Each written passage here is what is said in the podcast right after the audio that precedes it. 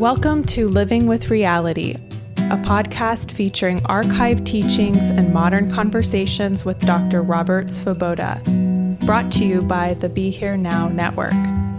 Living with Reality explores Ayurveda and other wisdom traditions of India, which Dr. Svoboda has been studying for nearly 50 years. For more information, please visit BeHereNowNetwork.com slash Dr. Svoboda. That's D-R-S-V-O-B-O-D-A. Hello, and welcome to the Living with Reality podcast. I'm Paula Crossfield, your host and Dr. Svoboda's media manager.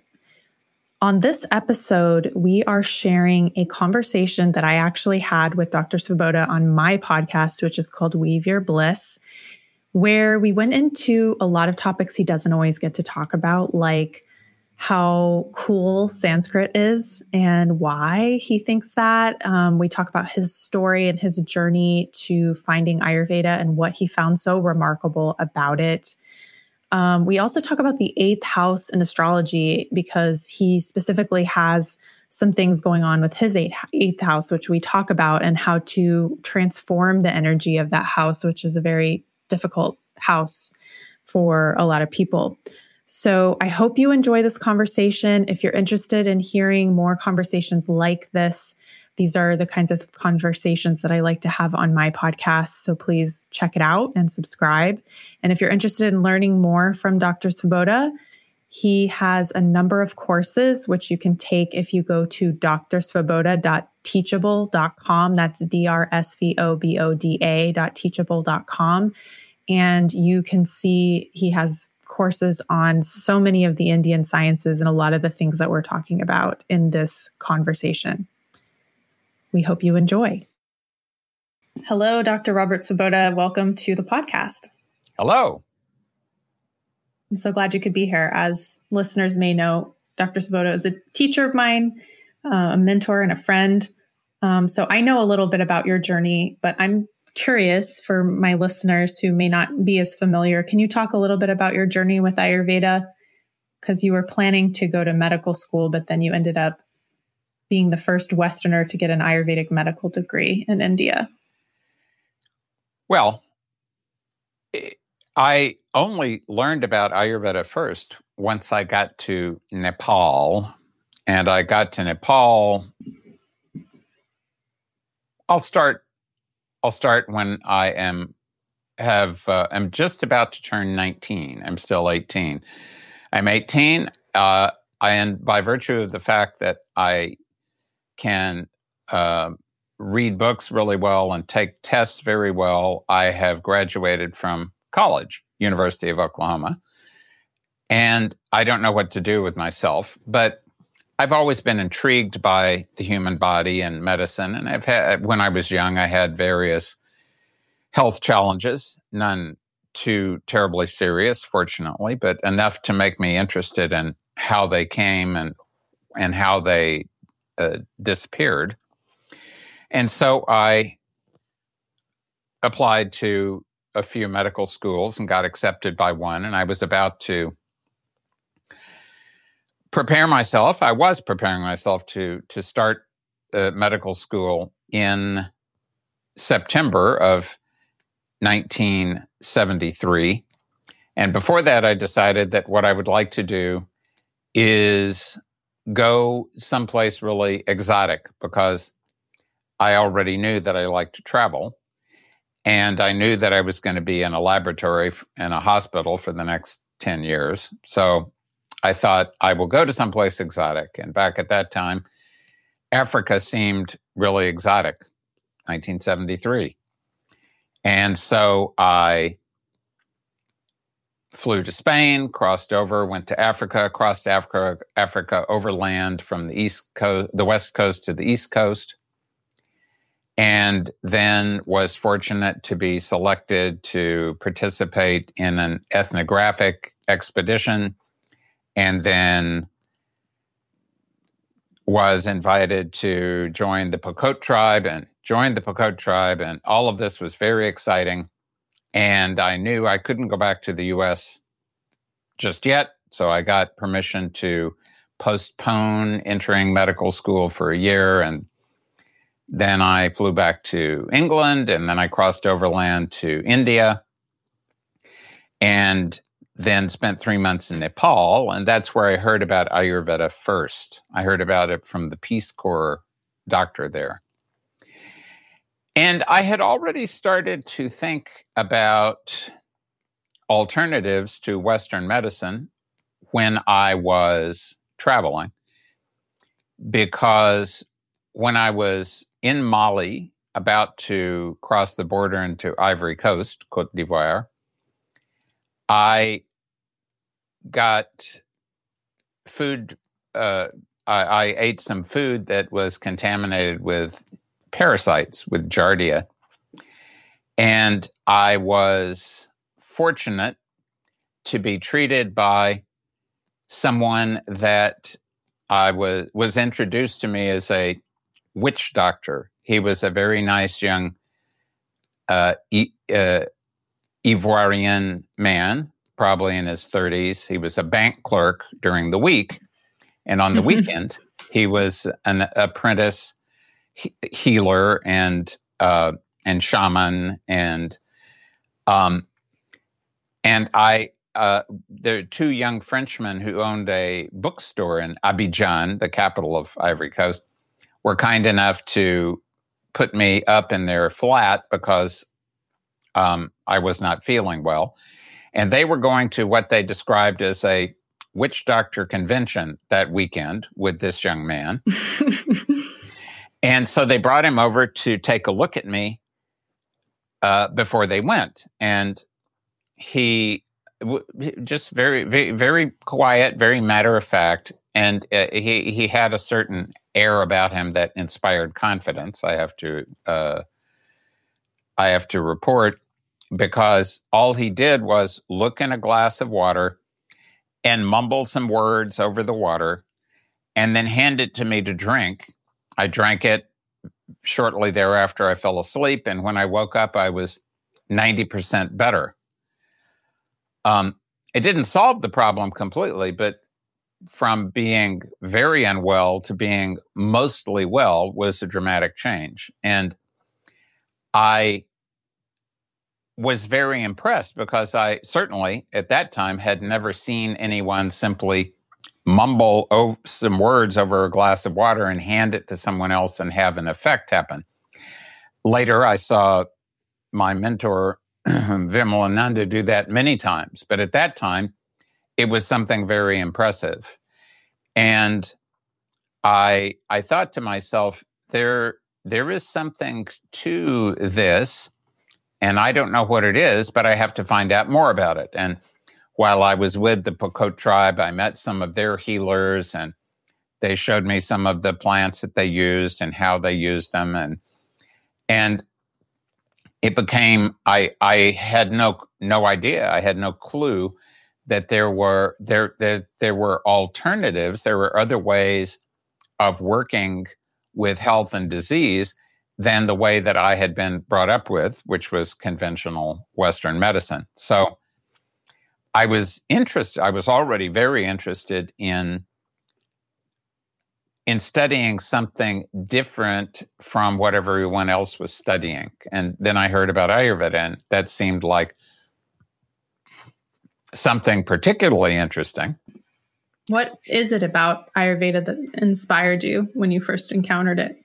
I, I think the the main thing was that uh, what I had experienced with that young man in Ivory Coast and what I experienced with the healers in Kenya was very interesting. But it was, of course, it was a very it, it was not particularly systematic. Each each one of them had had gained certain knowledge mostly from being taught by their own teachers. Some they may have picked up on their own from somewhere. But uh, Ayurveda struck me as being uh, extra interesting because it was systematized. And it was not just the experiences of, of one family or one lineage or, or one way of looking at things, but it was the it, it, it took a number of different ways of looking at things and and it had already existed for several thousand years and it seemed to me that if in fact it still was it w- was not just um, superstition but actually had some some value some practical value as a healing modality that that would be very interesting to study.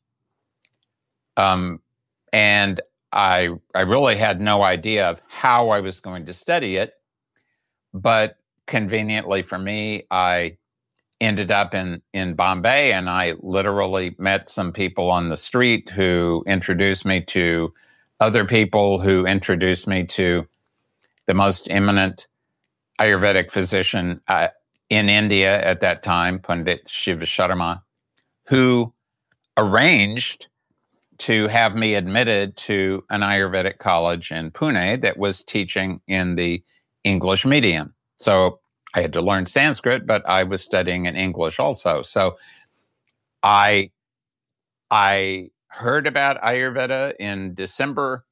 I was exposed to some an Ayurvedic doctor or two in India in January and by February, I had flown back to the US to get a visa to study in India.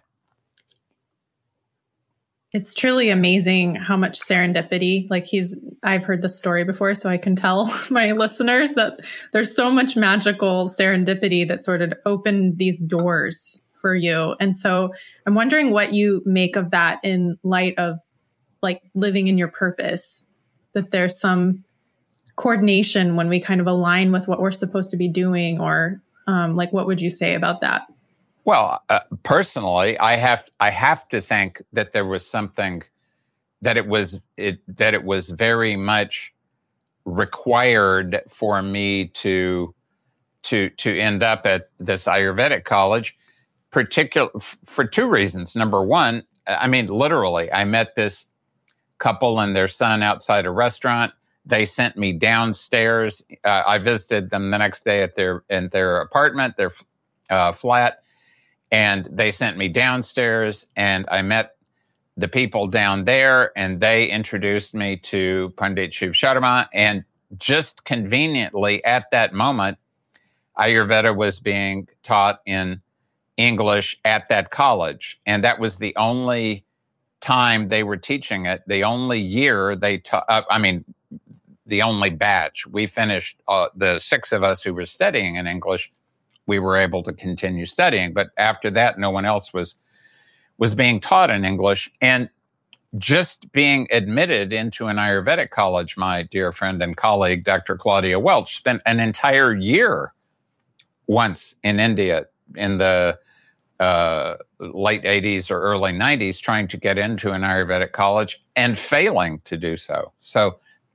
just the very fact that I showed up and all of a sudden I was I was admitted in this Ayurvedic college to me suggested that for better or for worse that's where I needed to be at that moment. And so I having been traveling all this time and having been following my nose and and and and finding out where I was going to end up, uh, it, it certainly seemed to me like this was the right choice for me at that moment. So, what does it mean to you to live in your purpose in light of that? And maybe you can talk a little bit about Dharma, what it is, what it actually means to live in your Dharma that's something that I've thought about quite a bit over in, in my life. I'm 68 now, so I have plenty of time to th- have. I've had plenty of time to think about it, especially since I first heard about Dharma maybe when I was 20 or 21, and I think that it's easier to for me to think about Dharma as I like to just think about it in terms of nowadays, in terms of prana. Prana is the life force. And many people try to define dharma as as religion or as your career or uh, as as something else defining it as something something in terms of your the external way that your uh, life is organized. Whereas I think it's more important more important to understand that the word dharma comes from a Sanskrit root that means uh, a, a, steadiness, uh, stability, a, foundation for things. And so the, the dharma, your dharma means when you are aligned with that perspective on life that is that is going to promote stability in your life. The the concept of dharma for me is that that is that that pattern of behavior, that attitude towards life, that perspective on life that is going to not only make you as a person well established in yourself, swastha, which is one of the Sanskrit words that means healthy, but also that is going to encourage the actions that you perform in the world to have a beneficial effect on others also. So it's uh, often I think people focus on dharma in the context of themselves because this is a we live in a world in which it's all about me, everything is all about me. And if anything is about you, it's only about you in the context of how you relate to me. This is the way people think. But dharma does, is, is not at all a matter just of who you are and what your personal path in the world should be. It's how does that personal path, your personal path, how does that interact? How does that intersect with? How does that complement or or or conflict with the personal paths of other people, the paths that that countries or professions or uh, other categories or classes of of, of beings uh, need to follow, and how do all these, how can all of these different paths be aligned in such a way that they are they are that they're all moving forward in as harmonious a way as possible. So that's also a, an important aspect of of of dharma. Um, so when I think about dharma and myself, I try to think about prana because I've found that it, it's very important for anyone who wants to be healthy to align themselves well with their prana and with prana as it exists in their environment. So, uh, aligning yourself with the directions, aligning yourself with the conditions around you, aligning yourself with other people and what you eat and what you're reading and what you're how you're interacting with the world all these trying to trying to align yourself in such a way that you are respecting the life force in yourself. You're facilitating its action as best you can in yourself and facilitating the the the facilitating that whatever harmony and whatever sort of of of resonance of prana that you can create in yourself to have that resonance attempt to expand itself extend itself to to to other beings to other aspects of the environment around you because the although many people try very hard to ignore their external environments, the fact is that each one of us is a creation of, a co creation of our own karmas and of the environments in which we find ourselves. And Dharma is not necessarily always comfortable or fun. Like I'm thinking of Arjuna, you know, having to kill his guru in the Mahabharata. So Dharma is very definitely not always fun and uh, Arjuna had to kill his guru, and the the five Pandavas had to kill Bhishma, who was regarded as pretty much everyone's grandfather. So it was very, the Mahabharata was very much all about how how there are different different ways of looking at dharma and some people resolutely look at things one way and other people resolutely look at it the other way. And often this can cause conflict. And then you have to be you have to you have to identify what it is you need to do and do it however difficult that may be.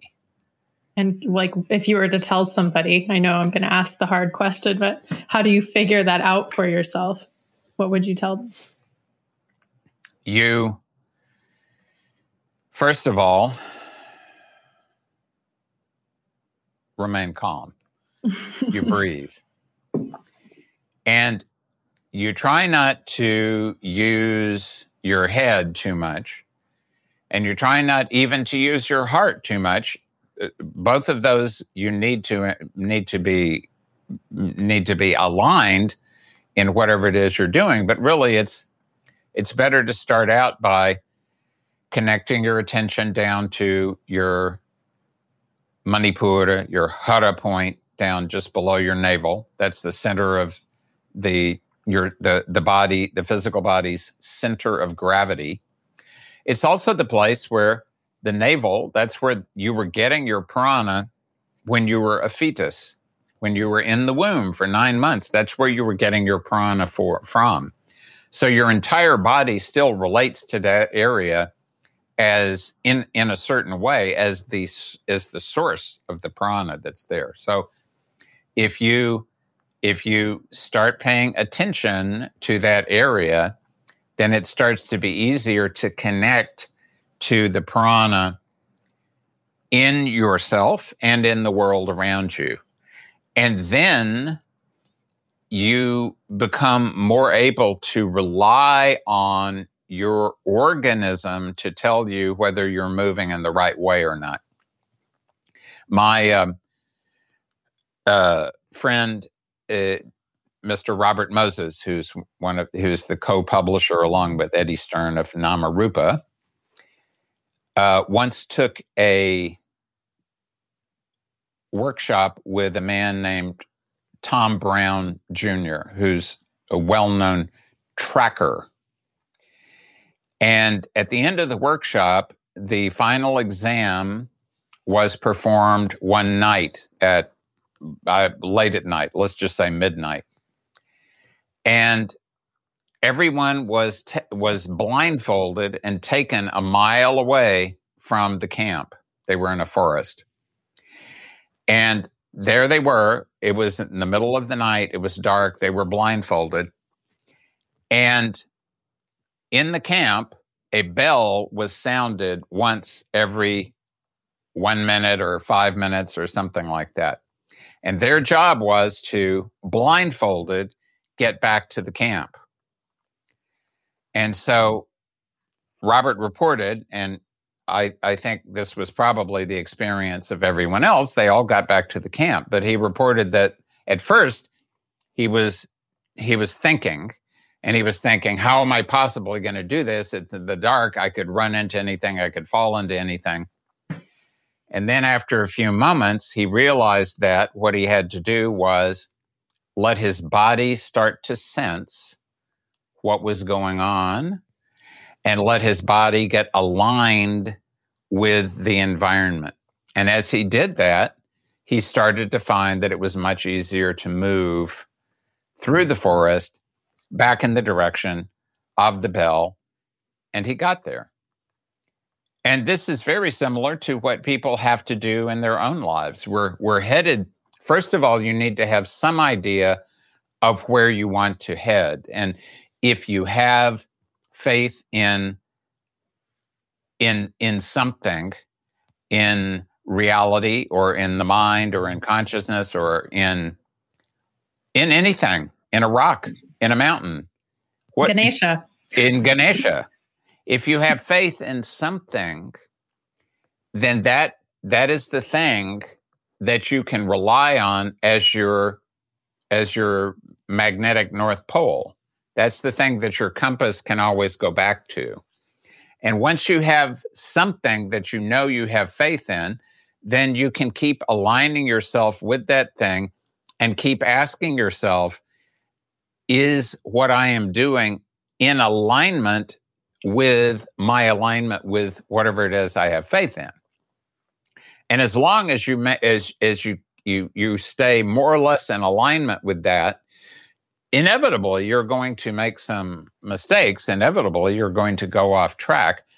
But as long as you keep trying to calm your mind and calm your heart, that you will get you will you will get messages, you will get move you will be you will be shifted in the direction that is the right direction for you to go in particularly if you try to keep the the more you keep your mind out of it, the better it is because your mind will grab hold of it and it will say, "Oh, this is my dharma. I have now seen what my dharma is, and now I'm going to start calculating my dharma. I'm going to con- exchange my dharma. I'm going to compare it with other people's dharma, and then all of a sudden, your attention is going in several different directions. And now it's not at all about actually following your Dharma. Now it's all about following your concept of what you think your Dharma is, which inevitably is not going to be your Dharma. And that's not going to work out very well for you. um, um, so, how does divination, and specifically Jyotisha, since we're both lovers of Indian astrology. How does that fit into figuring things out or helping you on that path as you're finding your guidepost? The word divination, of course, comes from the word divine, but it really comes from a word that means to shine, a root that means to shine. And divination is one of the techniques that one can use when one is trying to f- trying to discern things that are not obvious on the surface and in particular w- when you're trying to get a, a general idea of how you may want to move forward in a particular context in your life.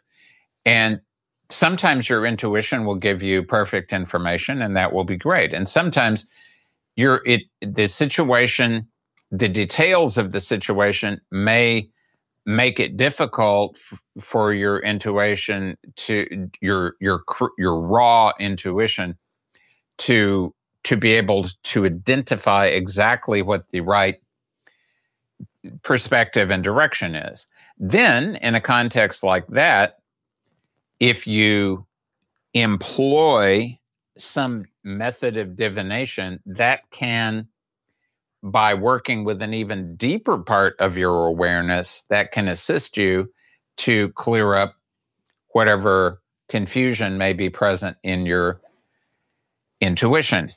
And so Jyotisha is a very it is one of of many many many possible systems of divination. And people humans have used all kinds of unusual systems of divination. Jyotish is particularly interested in the the the movement of heavenly bodies which we think of as astrology and also of uh, is very interested in palmistry and very interested in physiognomy, samudrik lakshana. And it it's it, it, a, a, horoscope from from the perspective of Jyotisha is regarded as being a snapshot of the karmas that you brought with you into this lifetime to experience. And it is, of course, only a snapshot. It is, of course, of the moment that you were born, and you have been performing other karmas thereafter that may have altered that somewhat. so we address that by doing what's called a prashna, a horary chart of the moment that a reading is done. So then you see how things were for you at the time you were born. You see how things are for you at the time that you were that that you the question, whatever question it is, when that question is asked, and then you can see how the patterns of the flow of the karmas and therefore the activation of different aspects of your life have been going on. And this hopefully gives you some perspective on the kinds of uh, directions you should be may, may, uh, moving into uh, the and the, the the questions you should be asking in order to get answers that will assist you to move forward. I'm really curious because one of the things that when I first met you, and I have seen this over time, whenever you get some intense news or something, you're always so calm. And one of your phrases is, please remain calm. and in light of the fact that, like, you have an emphasis on the eighth house in your own chart, worked through, you mentioned childhood illness. Obviously, you're a healer. That's very eighth house kind of thing. Can you talk a little bit about, like, from this perspective now being in your 60s, working with that energy and um, what's been helpful? The eighth house, I, I think pretty much anyone would agree who has studied astrology. The eighth house is the most challenging house of the horoscope. It is the house, and and I think it's very good to remember that astrology is based in astronomy. So it is it's it's the the eighth house represents an area in the sky where a planet is heading towards setting. And when a planet sets, you can't see it anymore. It's as if it is dead. So the eighth house is is not quite at the point where it is ready to make a dramatic departure. That would be dramatic.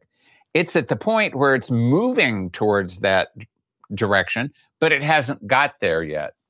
So the eighth house represents all sorts of things that are ongoing that are challenging in some way. And for many people, th- this is literally uh, challenging, like chronic disease and ongoing litigation and death. the hmm?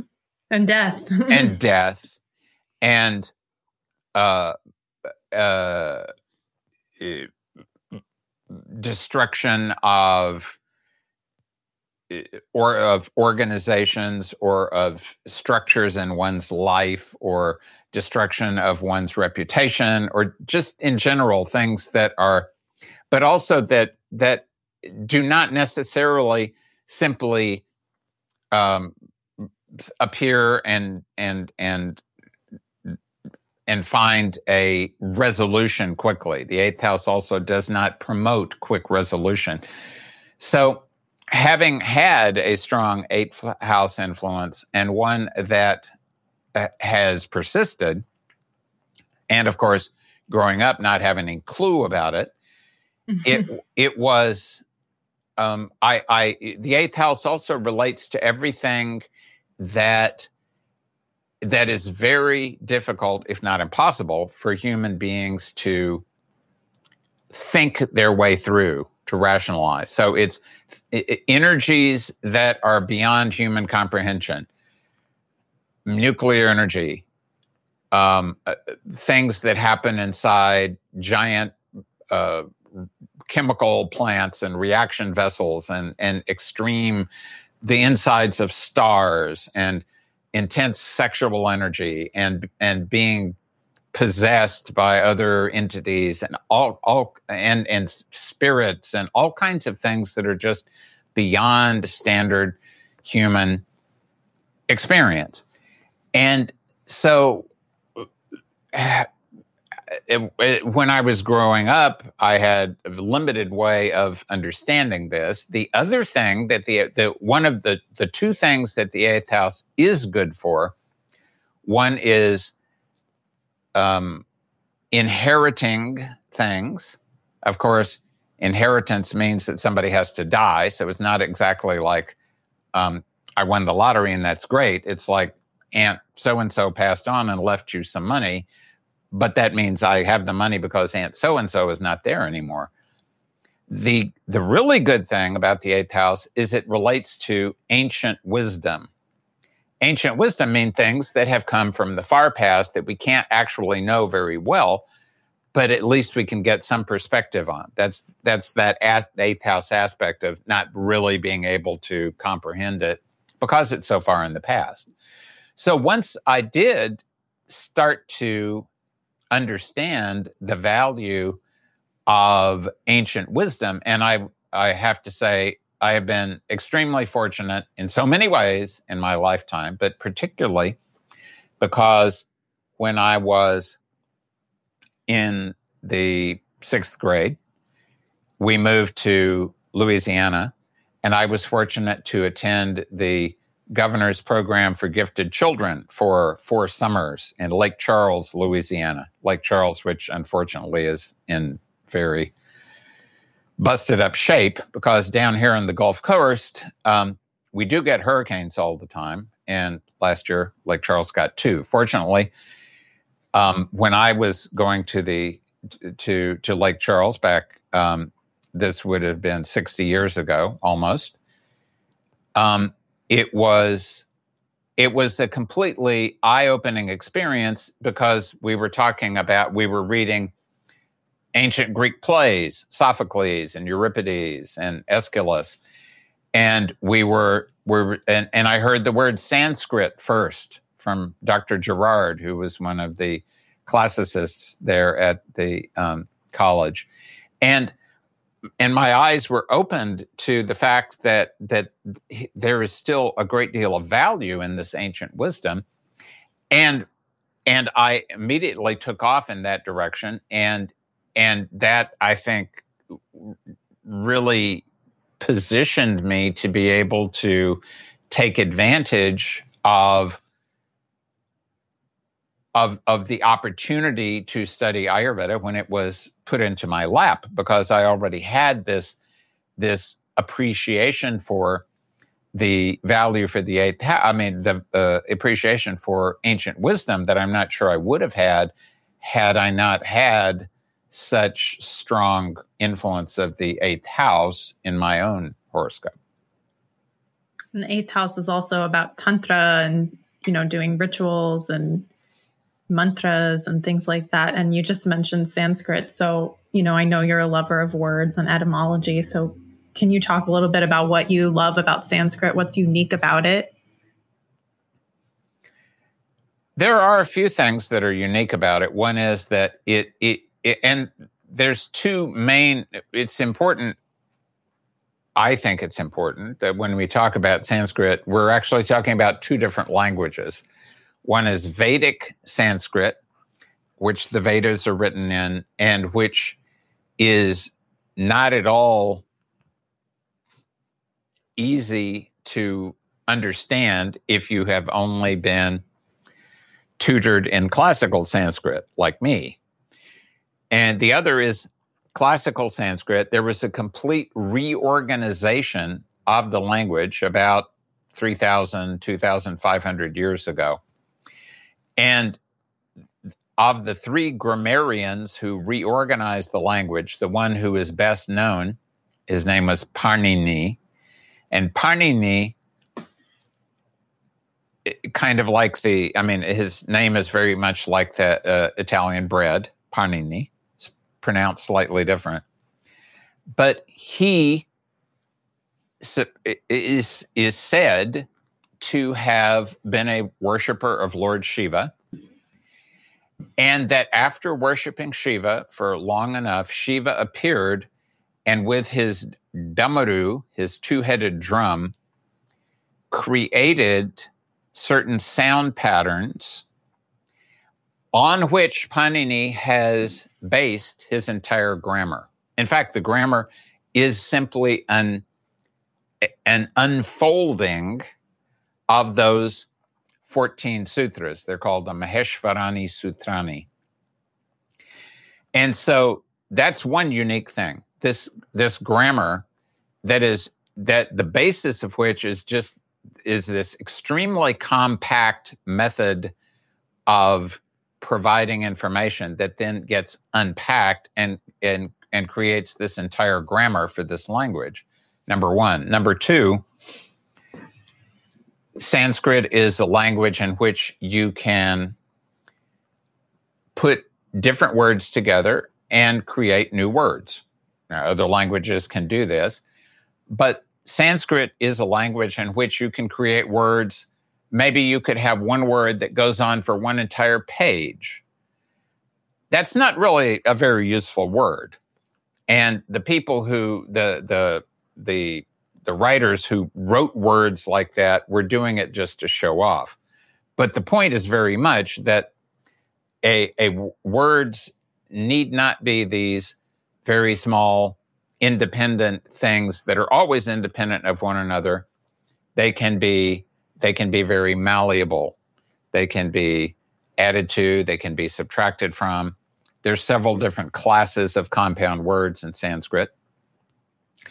And a third thing that is quite impressive to me about Sanskrit is that a single word can have many different meanings according to context and according to the subject that you are speaking about. So, a, a, the, the word yoga, for example, the word yoga comes from the Sanskrit root yuj, which means to yoke, Y O K E. So, if you have two oxen plowing a field, there is a big usually wooden thing over their shoulders that connects them together so they will have to plow in the same direction, more or less in the same pace. And that big thing is called a yoke. So a yoga literally means a yoking together of two things so that they have to cooperate together in some way. in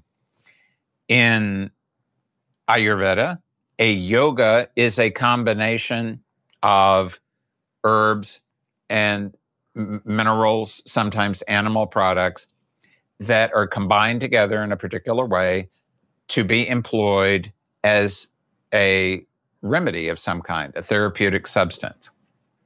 In Jyotisha, a yoga is a combination of two grahas, two planets, or of a graha in a house, or of a nakshatra in a day, or it's it's a it's a yoking together of two different astrological factors that produce a result that you might not necessarily have expected just from each individual factor.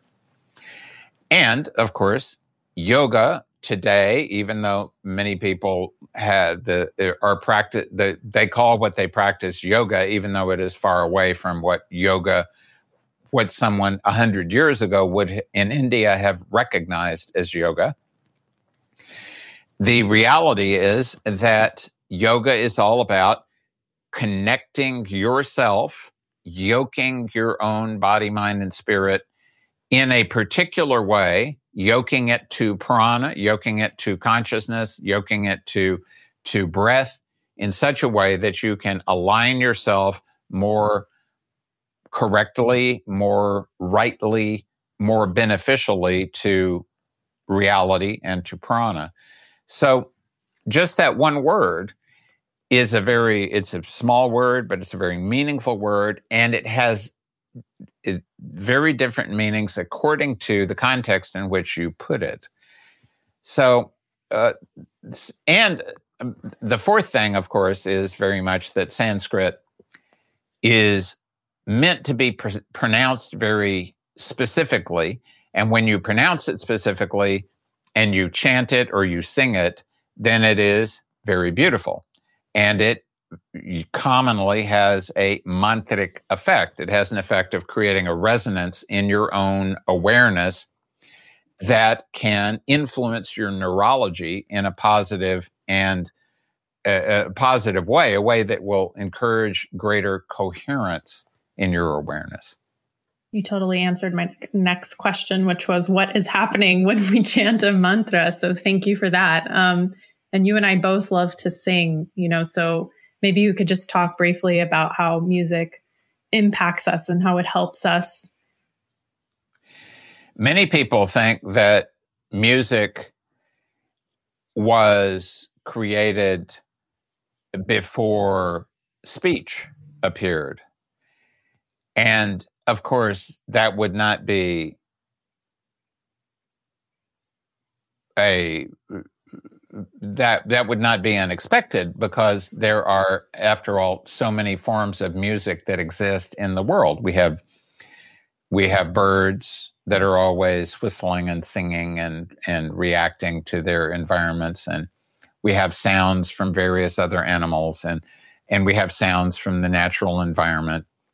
And none of these sounds are word based all of them are are meaningful to whoever it is is is creating the sound but not all of them are are meant specifically to convey particular meaning. Sometimes they even they the, the the meaning is contained just in the expression of joy or misery or or intent or whatever it is that's being created. So, in my opinion, it's very likely, in fact, that humans started to imitate these other sounds and then they started to find that they could do other things with their voices and with clacking two pieces of wood or two rocks or something else together.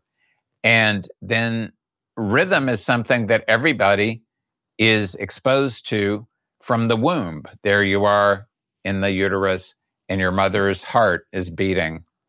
For nine months, you hear the mother's heart beating, and that rhythm is then starts to be complemented by the beating of your own heart after it starts to beat. And so rhythm it's it's life is very much uh, uh, for human beings life is very much a manifestation eh, of of the experience of awareness in the context of rhythm. And this is i think one reason why shiva is regarded as being the the parent the father of rhythm why he has that damaru because and why he is the lord of death also because only as long as that rhythm is going on are we alive. Once that rhythm stops that that's the end for us. So we had rhythm, we hear we hear melody out there, and it's it seems just natural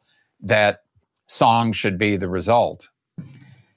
I had a good friend who was originally from Switzerland but lived as a sadhu in India for 60 years or maybe a bit more. And he liked to say that from from the karmic point of view, you pay for every word that you speak because traditionally thought, word, and deed are regarded as being um, part of of the, the the the karmic process. Anything you think is also a karma, much less what you say or what you do. But singing is quite different from talking it's a different way of communicating it's a different way of interacting with the environment also. Talking is something that only is meaningful to human beings. Singing and i've seen this myself many times if you were singing in a particular way often the frogs or the insects or somebody else in the environment will start aligning with your rhythm, sometimes even aligning with your pitch. Uh, because it's just natural. It's part of the way that things happen out there in the environment. So, so he used to say, "You pay for every word that you speak, but singing is free." Because if you're really singing, and you're singing with your heart, then you are you're you're you're reconnecting to that source of life that's part that that from which we all have emerged. So, um, I'd love to ask you some rapid fire questions. Are you open to that? Sure. Okay, the first one is what is one piece of advice that has really helped you in your life? It's hard to come up with just one because I've had many. Let me let me say two. Number one is Vimalananda's advice. It's always good to live with reality because if you don't, you can be sure that one day or another reality will come and live with you. And the other was my mother's advice. No matter how bad things are, things can always be worse. And it's always good to be thankful that things are not any worse. so, when you feel anxious, confused, or frustrated, what is the first thing that you do to ground yourself? Anxious, confused, or frustrated, the first thing that I do is stop whatever it is I'm doing and start to connect connect myself as best I can, first down to my, the my, the hara point, the pit of my stomach, and then down to the center of the earth, while I'm breathing as quietly as I can, and then waiting there as long as I have to in order to let things calm down. What is your favorite hot beverage? I have a feeling I know, but maybe you'll surprise me. I I would have to say that my favorite hot beverage is probably coffee. Nowadays, I only drink, or, or, on a daily basis, I drink decaf. I still occasionally drink coffee with caffeine, but I like the flavor of coffee mixed with fat. What would your last meal on earth be? That's a good question. I think it would have to be coconut soup, kind of the Tom Kha variety. And there would be Alphonso mangoes. We call them hapus in Bombay. They're grown in the Konkan, the south of Bombay. And um, I think I'd probably want some blueberries and an artichoke. Wonderful little variety there. Yeah. Um, so, can you tell us uh, about your morning routine? What what part, if any, is non-negotiable? The only non-negotiable part is the first ten or fifteen minutes when I get up in the morning. Um, I drink some water, and I just I remain where I am. I I focus on just being where I am, and I ask. I tell myself the three things that Vimalananda used to say to himself every morning, which is, I'm alive. Thank you very much for letting me live one more day. But at the same time, I am definitely going to die. And that could be today. So during today, my prayer to you, you meaning the the providence or nature or whatever you want to call you, my prayer is that you assist me to align with reality as best as possible and and and and when i am trying to listen to what my conscience is telling me to listen carefully and not to cheat myself by trying to ignore it mm. can you and, tell us a, oh sorry Go well ahead. no uh, i mean so that that's that's the only really um, non-negotiable part because otherwise I like to get up and uh, spend a little bit of time um, chanting and do some yoga and do a little meditation and do a little bit of some kind of exercise, often walking, sometimes other things but the the the part that's not negotiable is take that first 10 or 15 minutes where I just am trying to realign myself with what's going to happen during the day. So tell us about a person who inspires you and why. That that's a difficult question, also. Um, I think it's difficult because many people I find inspirational. Um, I, I would have to say at the moment, if it, the the person the the name I'm, I'm, probably the person who has inspired me the most in my lifetime has been Vimalananda, and second to him, his guru, Jatal Sadhu Ram Das, Guru Maharaj. And there have been many other people, but if I would have to say that at the moment, the the person who, well, the two people. Number one is Abraham Lincoln, a man who, once he became president, he understood that it was his dharma to keep the union together, whatever that meant. And of course, like everyone else, all human beings, he made mistakes, but he kept going and he kept he refused to act until he was sure that what he was doing was the right thing to do. So he was a man who worked very hard to follow his dharma and and did so and paid the price for it.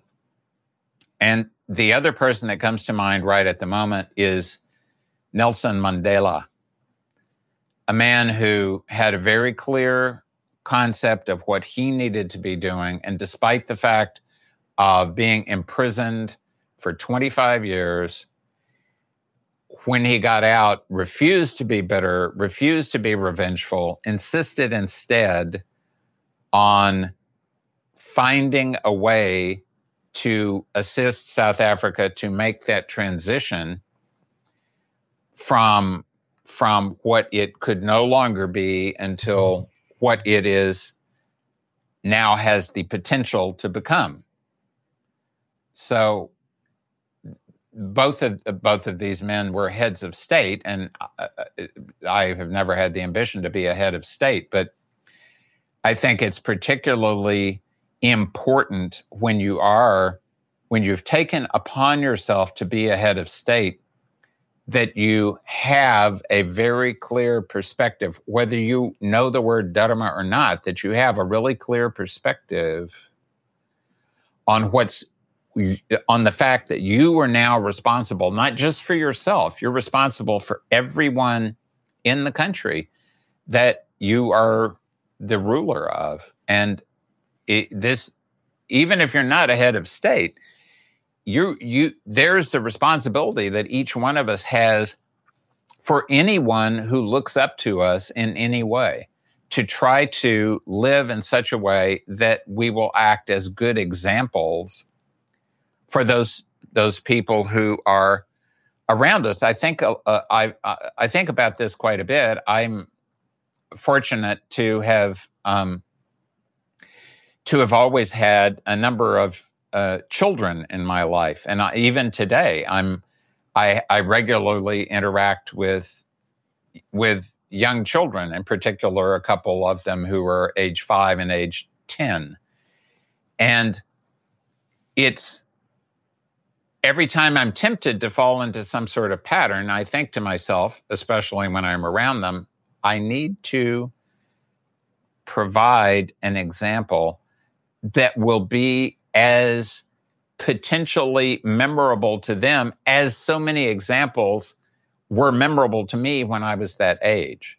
I think many adults forget just how much they were influenced by by adults when they were children and they forget what a, how much of a responsibility it is to to provide a good example to the children of today, and for that matter, to everyone else, to provide a, a good example for everyone who is trying to trying to find their way through this extraordinarily bizarre period of time that we as a planet um, are living through. Thank you for that. And also for our listeners, if you haven't read A Long Walk to Freedom, which is Nelson Mandela's book, I highly recommend it, especially if you're afflicted by Saturn. It's a very good book to read and to see how somebody transmutes the difficulties that they face in, into, um, you know, a life of satisfaction. So thank you for bringing that up. Um, and something people might not know about you, and now maybe they have realized that you're a history buff.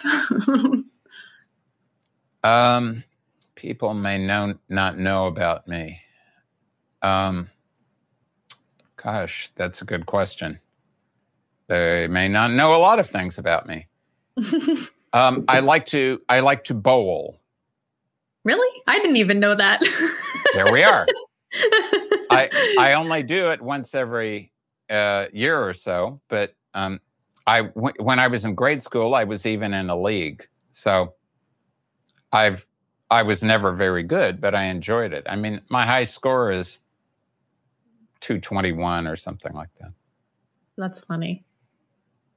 I love that. So, what are you reading right now? There's always a couple books on your bookshelf, so I have a feeling there's going to be more than one. At, at the moment, I'm reading three books, and the uh, the number one book is The Burning. It's a story of the Tulsa Race Massacre of 1921. It's by a reporter from the Fort Worth newspaper, the Fort Worth Star Telegram and it is providing, I mean, I, despite having graduated from high school in Tulsa, I, like most of the people in Tulsa, had no idea about this until a few years ago. And this provides a lot of other very unusual information that I that that that gave that's that's offering me a, a interesting extra perspective on that very outrageous uh, event in our history. The second is by a friend of mine from Louisiana days. It's called Kings, Conquerors, and Psychopaths From Alexander to Hitler to the Corporation. He's an emergency physician, and he admits that he has a tendency to see things a, a bit on the negative side, but uh, all of everything that's in there is fact, and it's it's not a pretty sight, but it's fact. So it's good to know. And because both of those are a bit on the heavy side, at the same time, I have going on a book by one of my favorite humorous authors whose name is Terry Pratchett. And this particular one is called The Last Continent. And if you don't know about Terry Pratchett, you should know about him. And this one is about a continent on what what his uh, alternative universe is called Disc World. So an alternative continent that's very much like Australia, but different. So I, I feel like I want to ask another question before we finish the rapid fires. Yes. Because you get asked a lot, like, what do you think about the direction that we're going in? You know, and you mentioned this book about the Tulsa race massacre. There's a lot of information coming to light, and there's a lot of people trying to make change and be more inclusive and do reparations. So I'm wondering if you might just speak to that briefly. Um, because I know that it's something that is on your heart too. Like you and I both have been doing our, our homework and studying and trying to elevate and listen to black and brown voices and do what we can to give back. The the thing that of course strikes me the most at the moment is just how threatened so many people are by the truth.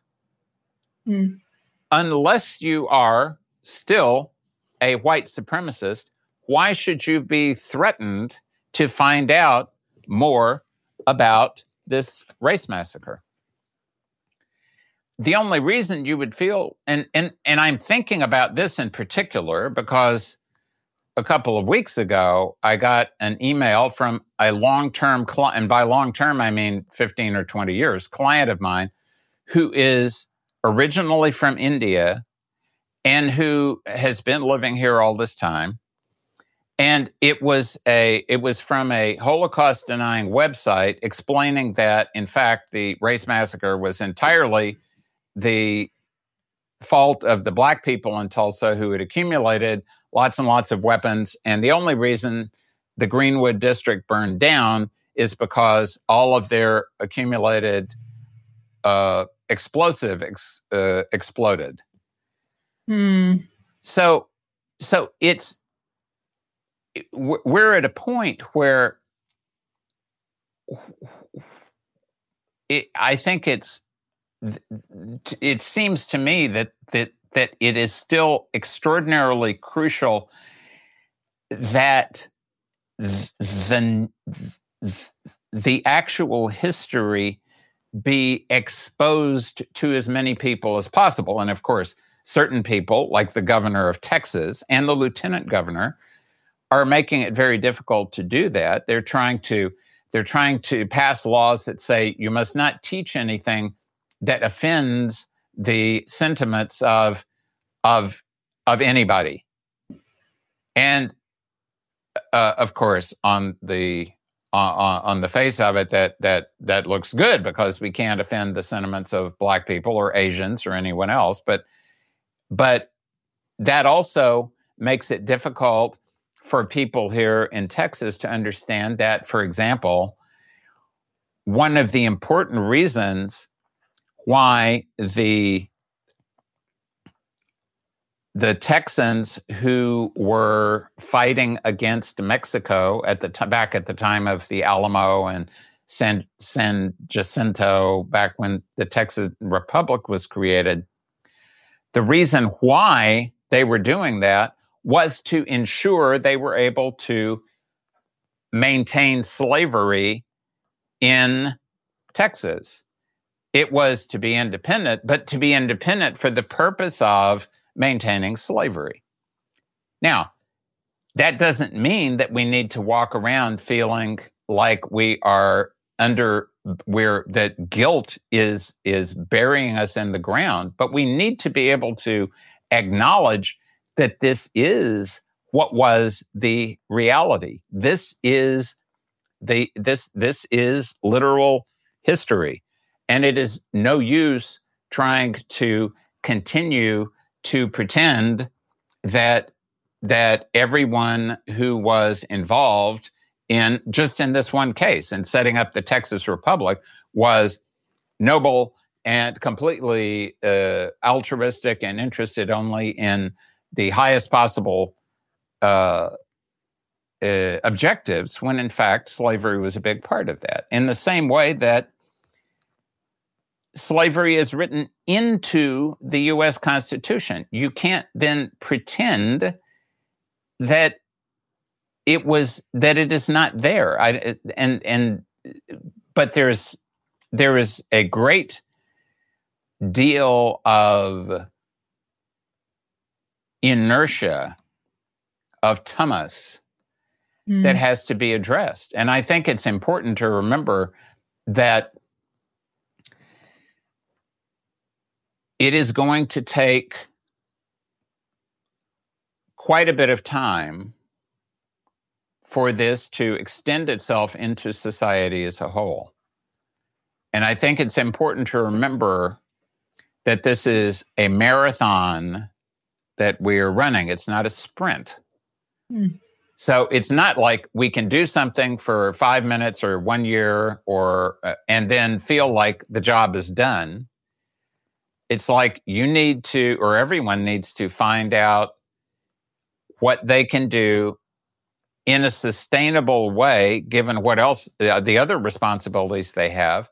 But at the very least, to educate themselves to what has been happening what is happening. And the more that we know about what has happened and what is happening, the greater is the possibility that it we can avoid have having similar things happen in the future. We've just mm-hmm. ended the war in Afghanistan.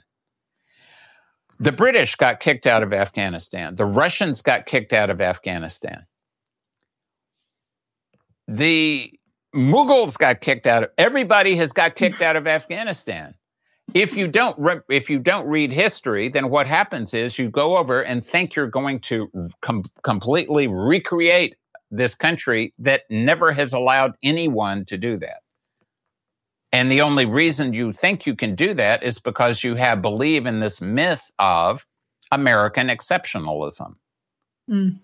So America is exceptional in several in in many ways. But when it becomes a myth that you then buy into and the myth starts to take on its own momentum and the myth becomes an egregore, then it's not you following reality anymore. It's the myth is dictating to you your perspective on reality, and then you're going to regret it. That feels like we just came full circle from talking about Dharma earlier. it is definitely, definitely the the we need to examine Dharma in all of its aspects very carefully and move very deliberately and very awarely in the direction as best we can of what we've believed to be our own personal dharma, whatever that means, in this extremely bizarre world of today. So, on another note, uh, to finish up our rapid fire, what is one thing that brings you joy right now? um, I would say probably all sorts of things, but if I had to select one thing only, one joy producing thing, it would have to be music and all kinds of different sorts of music, but music in general. Okay. And since I am your media manager, I will yes. tell people they can find you online at yes. And then also there's many courses that you have online, and those are on drsvoboda.teachable.com. And we'll put those in the show notes. So if you're interested in learning more, there's so many topics that we could have covered today. And like we just scratched the surface with Dr. Svoboda's knowledge. So I'm really grateful for you for your time and for being here. Thank you so much. Thank you.